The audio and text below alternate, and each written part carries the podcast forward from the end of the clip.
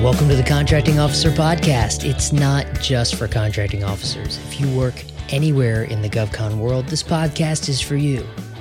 Thanks for joining us today in our mission to make government contracts better, one contract at a time. In keeping with our holiday tradition, this is an encore presentation of an earlier episode about why the government has to recompete contracts. Even if they like the products or services they're buying, they can't just keep buying from the same source over and over and over without a competition or at least a justification.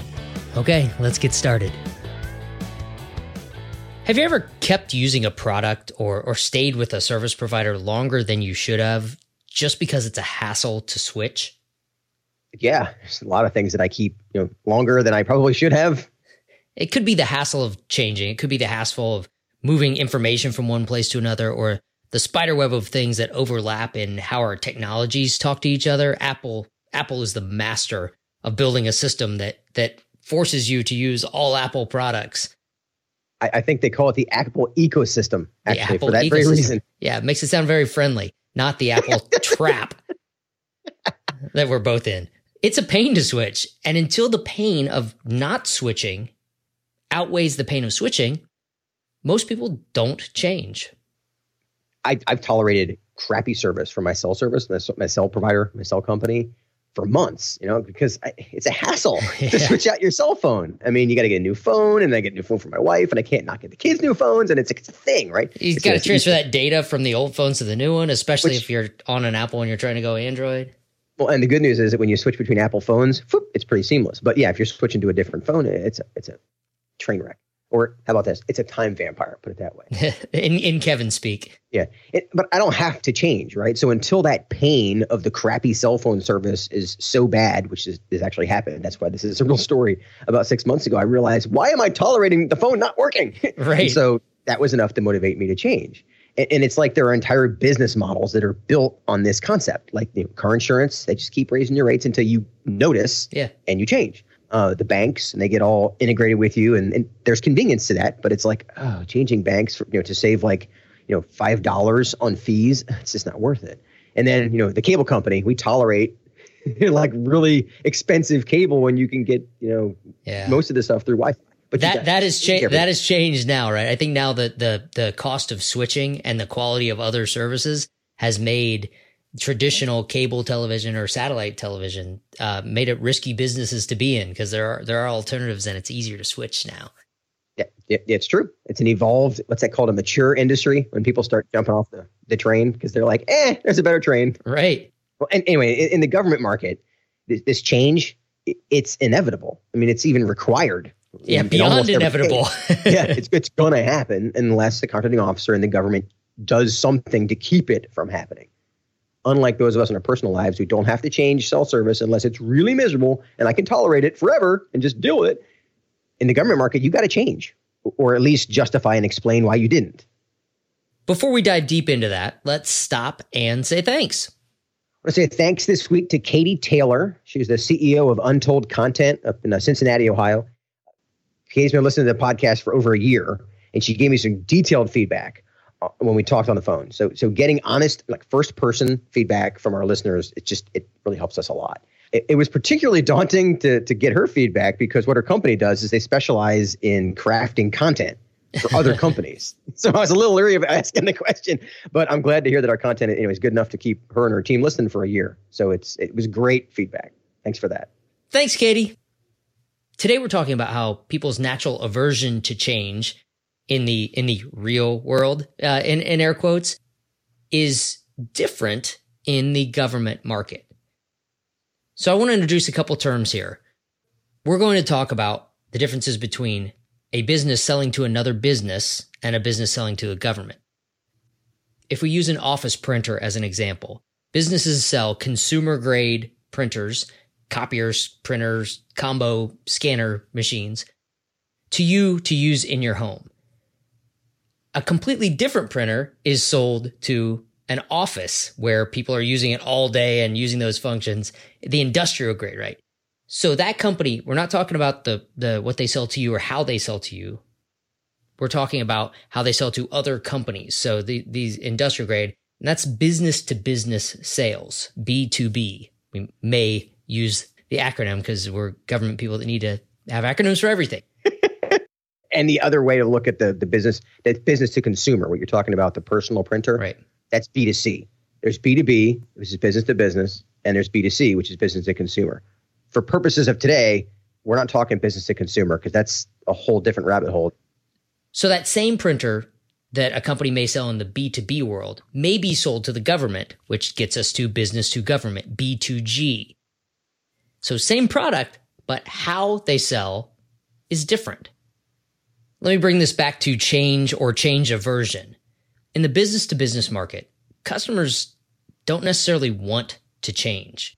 The buyer is not likely to change unless they're incentivized to change by either an internal source uh, of, of their, their current solution. So in your case, crappy cell phone service of your current provider made you think about changing, or they could be incentivized to change by an external source. So a salesperson or an ad could show you that, hey, I could get a different cell phone provider for a lot less money.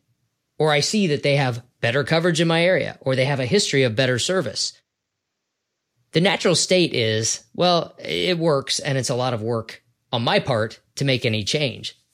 So you're generally not going to do that on your own until either the, that internal or external source opens your eyes that it's time to make that change. There's this concept called choice affected bias. It's a marketing term. And what it says is once you choose your provider, you tend to justify sticking with them. And it's the simplest example would be things like once you pick Google as your search engine, you got to really motivate me to switch to, to Yahoo because I understand how Google works. Well, apply that to the software at your business, to to all, you know, all the equipment, like to the cars you drive, all that stuff, right? And so that that choice affected bias is one of the reasons that people aren't incentivized to change. And in to your point, in business to business, they don't ever have to change right. which is why a company will use the same vendor to, you know, clean the facility for 25 years until, you know, something really bad happens. Right. And it also explains why every browser uh, immediately installs to make it the default every time you open it, because once it's the default, you're not incentivized to open a different browser. Yeah, it smells like extra work.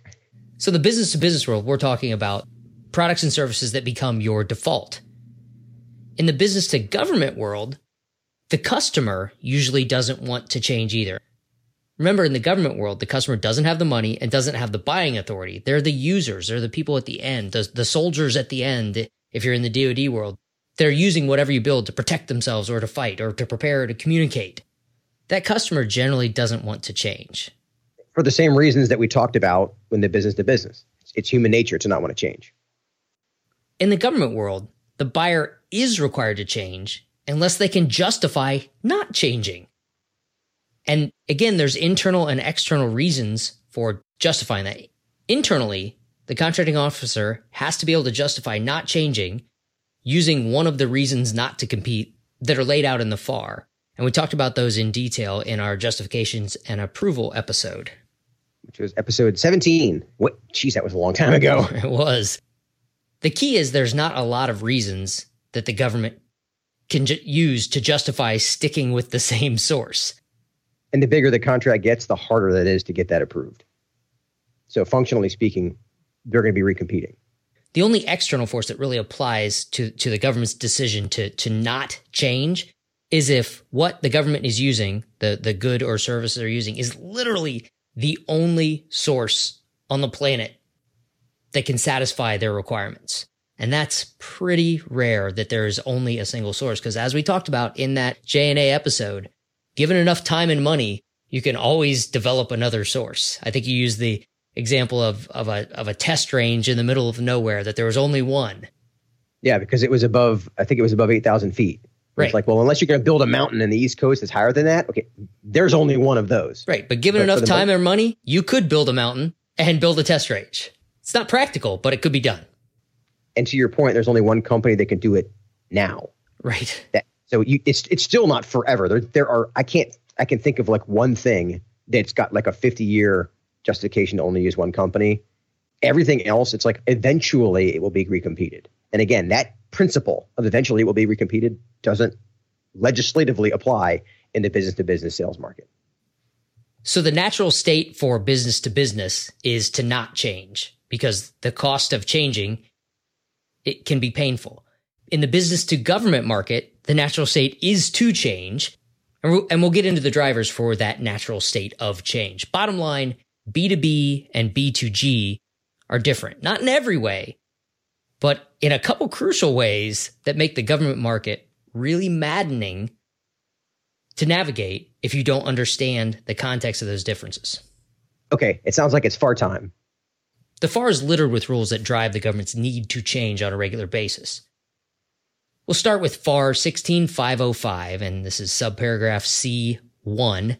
It's a limitation on task order contracts for advisory and assistance services. Sometimes we call those SETA, Systems Engineering Technical Assistance, as well. It says limitation on ordering period for task order contracts for advisory assistance services, except as provided in these other paragraphs. The ordering period of a task order contract for advisory and assistance services, including all options or modifications, normally may not exceed five years. And one of those exceptions that it refers to is the contracting officer may extend the contract on a sole source basis only once for a period not to exceed six months if the contracting officer or somebody else that approves this stuff determines that the award of a follow on contract is delayed by circumstances that were not reasonably foreseeable. And good luck with that or the extension is necessary for continuity of services. In other words, you're waiting for the next contract to start and you got to keep you got it's a bridge contract. It is it actually specifies that it has to be necessary to ensure continuity of services pending the award of the follow on. So what this is saying is you have 5 years for an advisory and assistance service contract. You get one shot to extend it by 6 months if your acquisition for the follow on is not proceeding as scheduled. But it doesn't leave you any outs for we weren't prepared for this or any other reason. You only get one shot to extend it and only by six months. And in the event this doesn't happen, it doesn't necessarily mean that that all work stops and that the the mission is impacted. It, what it means is that now you're outside of competition and you're now doing a sole source contract that you have to get approved. So it's no longer the path of least resistance. Now you have an extra step. You have to go get a justification and approval approved to be able to keep this contract alive for another year, which, by the way, that gets posted on federal business opportunities for all the competitors to say, why did you extend it again?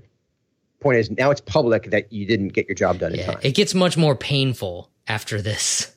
yes, that's the, probably the simplest way to say it. Let's cover a couple more sites that force this change upon the government. 17204E provides a limitation for contracts with options. It says, unless otherwise approved in accordance with agency procedures, the total of the basic and option periods shall not exceed five years. And this applies to supplies and services. So again, five years. FAR 22.1002-1, 10, 1002-1. I don't know how to say that right. Sounds good. Provides a limitation on contracts covered by the Service Contract Act of 1965. And again, it specifies that service contracts may not exceed five years. So you're, you're getting the theme here. Five years is as long as the government wants a contract to run before you reassess your needs and recompete or otherwise justify not recompeting. Bingo. And, and to be fair, five, five years is a long time. I mean, think about it. If you competed for a contract in 2013, it was a long time ago. so it was, but it doesn't. It doesn't feel like that if you're the incumbent, though. It feels like didn't we just compete for this? Yeah, well, yeah, because you're well, you're as a as the and you said this before as the incumbent, you're competing the day you start performing. You're competing to win win this work again. Yeah, the whole so time. Always, yeah. Whereas if you if you lost the competition, you forget about it for like three years, and then you start competing again. Right. So yeah, it's you felt like you just won it because you never stopped. So what you're talking about is actually the the acquisition and execution time zone. So let's be specific about that. You're thinking about this need to change in the government market during the market research zone in the in the acquisition time zones and during the recompete zone in the execution time zones. I should probably take a second and explain how that works. If you think about the time zones as as a clock and you're starting at at 12 noon top, top of the clock and you move clockwise, you're going through the requirement zone, the market research zone, the RFP zone, and then as you get down to six o'clock, you're at the source selection zone going up the other side of the clock, you enter the execution time zones, the honeymoon zone where you've started contract performance through the performance zone, the recompete zone. And as you approach 12 o'clock again, you're in the wrap up zone. Now it's a little more complex than that because the time zones actually overlap a little bit. And what I mentioned before, you're in the market research zone and the recompete zone at the same time. If you're the incumbent, the government is doing market research for the recompete during the end of the period of performance of the existing contract. So if you're the incumbent, you are in the recompete zone and looking at the market research zone at the same time. That's a bit of a complex topic that's that's hard to visualize when we're when we're talking about it on a podcast, which is why we have a training course that covers the acquisition and execution time zones that to help people visualize it. Let's talk about why this is important for people to understand, Kevin.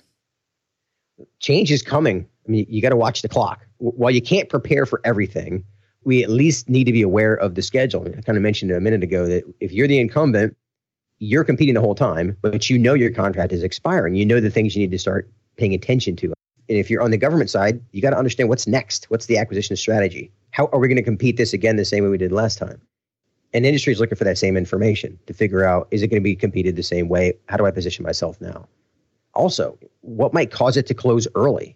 I mean, we did an episode about contract off ramps, episode 190 is that there are options, right? If it's a base plus options, is there a possibility that it won't go the whole five years or it might not get used to the extent that we thought? Is there anything that we can do to start preparing for this? Because again, we're watching the clock. There may not be other than to prepare to compete, but being prepared to recompete as a new team because the contract structure will have changed or because it's being put and merged with another contract, or are now we doing it ourselves, or you, we may divest the work we may realize a contractor may decide, you know what, this this isn't the core of what we do, and they're not going to rebid. I was surprised as a contracting officer when the incumbent didn't bid on the work again because I didn't have context on the fact that that's an option for them. Yeah, it could be that the requirements had changed so much that it wasn't what they did, you know, their core business anymore. Or it could be that their core business changed and this became an also ran and something that they don't have the resources or don't feel the need to apply the resources to. It's also important to remember that there's multiple viewpoints on the recompete. We did a, an episode on the three deciders, the three forces on the government side that that are involved in a buy. So episode 118. There's the customer, which I, I spoke about before. The the user doesn't necessarily want change. They're thinking, really, I, I just broke this contractor in, or I just learned how to use this thing, and now I got to change and have a new one. There's the economic decider. This is the, the where the money comes from, and they're, they're thinking budget. Is this going to be less expensive or more expensive or the same? And really, all they care about is saving money, getting getting more for the same or less money. Very important to the economic decider. The last decider is the contracting officer. This is the actual buyer who is driving this change because it's their job to follow the FAR regulations and the contracting officer is potentially fighting an uphill battle against the other two deciders. Yeah, it could be a lonely job.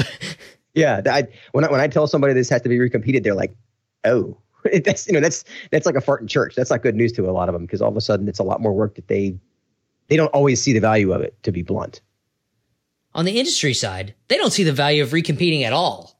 all they're thinking is, exactly. "Oh crap, we have to win this all over again. We just won this. This is our work. We own it. Why do we have to compete it? We talked about that in an episode called The Crucible of the Incumbent. Yeah, that was episode 199, where we talked about being the incumbent has advantages and disadvantages. It's like being a professional athlete. I'll use a baseball analogy since you're a baseball guy. If you're a baseball player, they don't care what your batting average was last year. They care what it is right now. You have to reprove yourself every year. And that's very much like a business. What we're talking about here is it's your contract year. You're in the fifth year of your contract. If your batting average isn't better or as good as it has been historically, you might not win the next contract. They may cut you and move on to someone else. Yeah, I mean, the past performance matters to a point. and you got to know where that point is. Right. You can't just say, "Hey, I'm a Hall of Famer, so they're going to renew my contract." If if you've lost your ability to hit those home runs, you might not get it. Let's get specific on the government side. I mean, this is not a surprise, or, or, it shouldn't be. I mean, the contract is these contracts end. We talked. There's at least three references that we gave in the FAR about five years. It's the magic right. time window. You document what worked, and, and document what didn't work about this contract. So when, when you're re- so you're ready ahead of time. That was one of the things that was challenging to keep up with sometimes was you know keeping the contract file so that whoever actually awarded the contract next time could look back and go, yeah, this this didn't work as well. And you need to be watching the clock because there aren't a lot of outs to extend the contract. We just talked about that a few minutes ago. That yeah, you can extend it past six months, but it's like you said, it, a lot of pain kicks in at that point. It just it becomes harder to do. And one of the things as a contracting officer I didn't realize as well is that the customer probably doesn't know why. They may not care, but it's still going to affect them. They don't know why or how this process works. So if your customer, let's say it's a user, the person who's, you know, you've never actually met, they're the user out in the field using this piece of equipment, and they don't realize it needs to be recompeted because, you know, they're a brand new lieutenant and they've not taken acquisition training. This is over their heads, right? But they end up on the source selection team. And they're like, why, why are we redoing this? So consider the fact that I'm not saying you have to train all of them, but understand that they probably don't know and they probably don't want to change. So getting them incentivized to understand how this process works and how to get ahead of it is is going to serve you well. Yeah, the user in the field, they may have actually wanted something. They may say, This thing is horrible, you know, using your cell phone analogy. I hate my cell phone service, but they don't know how to make that change through the government process. Or they may love what they have. They may not want to change anything and don't know that there is a recompete process that, that's going to be rolling on every five years at a maximum. On the industry side, we've talked about how much it stinks to have to re-win the same work over. You consider it yours. We own this. And that goes back to the crucible of the incumbent episode. Our frequent podcast guest, Wendy Freeman, I think said it, said it best. Companies' business projections, their pipeline for future business is based on 100% certainty that we are going to win the same work again and again. No company plans on not winning their recompeted work. Which makes me wonder, like, what's the percentage of incumbent wins? I wonder if there's a stat on that somewhere. I, I, I would say from, from my experience and the contracts I awarded, it wasn't much north of 50%. Yeah, it's, it's not even close to a guarantee. We talked about how easy it is to get incumbent itis and, and lose your recompete. It's not a given. If you have employees with a background in, in commercial business in the B to B or B to C environment, especially if they're sales folks, it's a good idea to train them on these differences. Because we, we had a customer once, they hired a salesperson to target their government sales. And they were not trained in business to government. They didn't understand all of the stuff, any of the stuff we talked about. And while some of the sales processes and buying processes are the same between business to government and business to business, some of them are different and they're very different. So not knowing which ones and how they apply can lead to, you know, peril. So how did that salesperson do?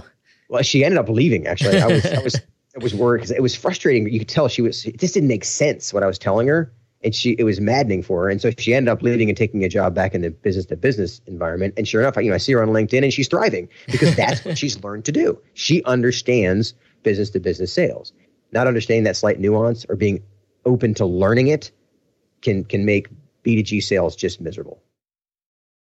It sounds like you just summed up what we're talking about, but let's run through those final points again and make sure. B2B and B2G are different.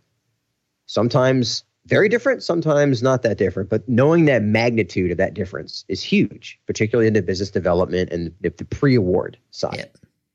Ironically, I had to learn them in reverse because I know how the government buys. Well, then I started a consulting firm and I, and I have this business where I'm selling to businesses. And for example, they're not required to go get a new team to train them every five years. Right. so it's it's not the same model, right? So I went through this thing in reverse where I had to learn how B2B customers buy. But bottom line is don't assume your government customer will never change because they're going to. I mean, eventually, one day or another, they are going to have to at least compete and you're going to have to re-win your work. Or the more optimistic side of that is you're going to have an opportunity to break into that market because whoever has it has to compete again industry folks, don't get sucked into the trap that this is your work and you will always own this work. Even if the government loves you, you're still going to be faced with recompeting and re-winning your work, what you own, what you feel like you own. At least. Thanks for joining years. us today. And if with you enjoy that, Kevin, our podcast, I'll talk to you later. to check out the Skyway you, community at skywaymember.com. The The Skyway community is the essential resource for anyone at any stage of starting, running, or growing a business in the GovCon world. We speak GovCon. Access to our team of contracting officers gives you the edge. To learn more, call 877 884 5280 or check us out at skywaymember.com. Thanks again for listening, and we'll see you next week.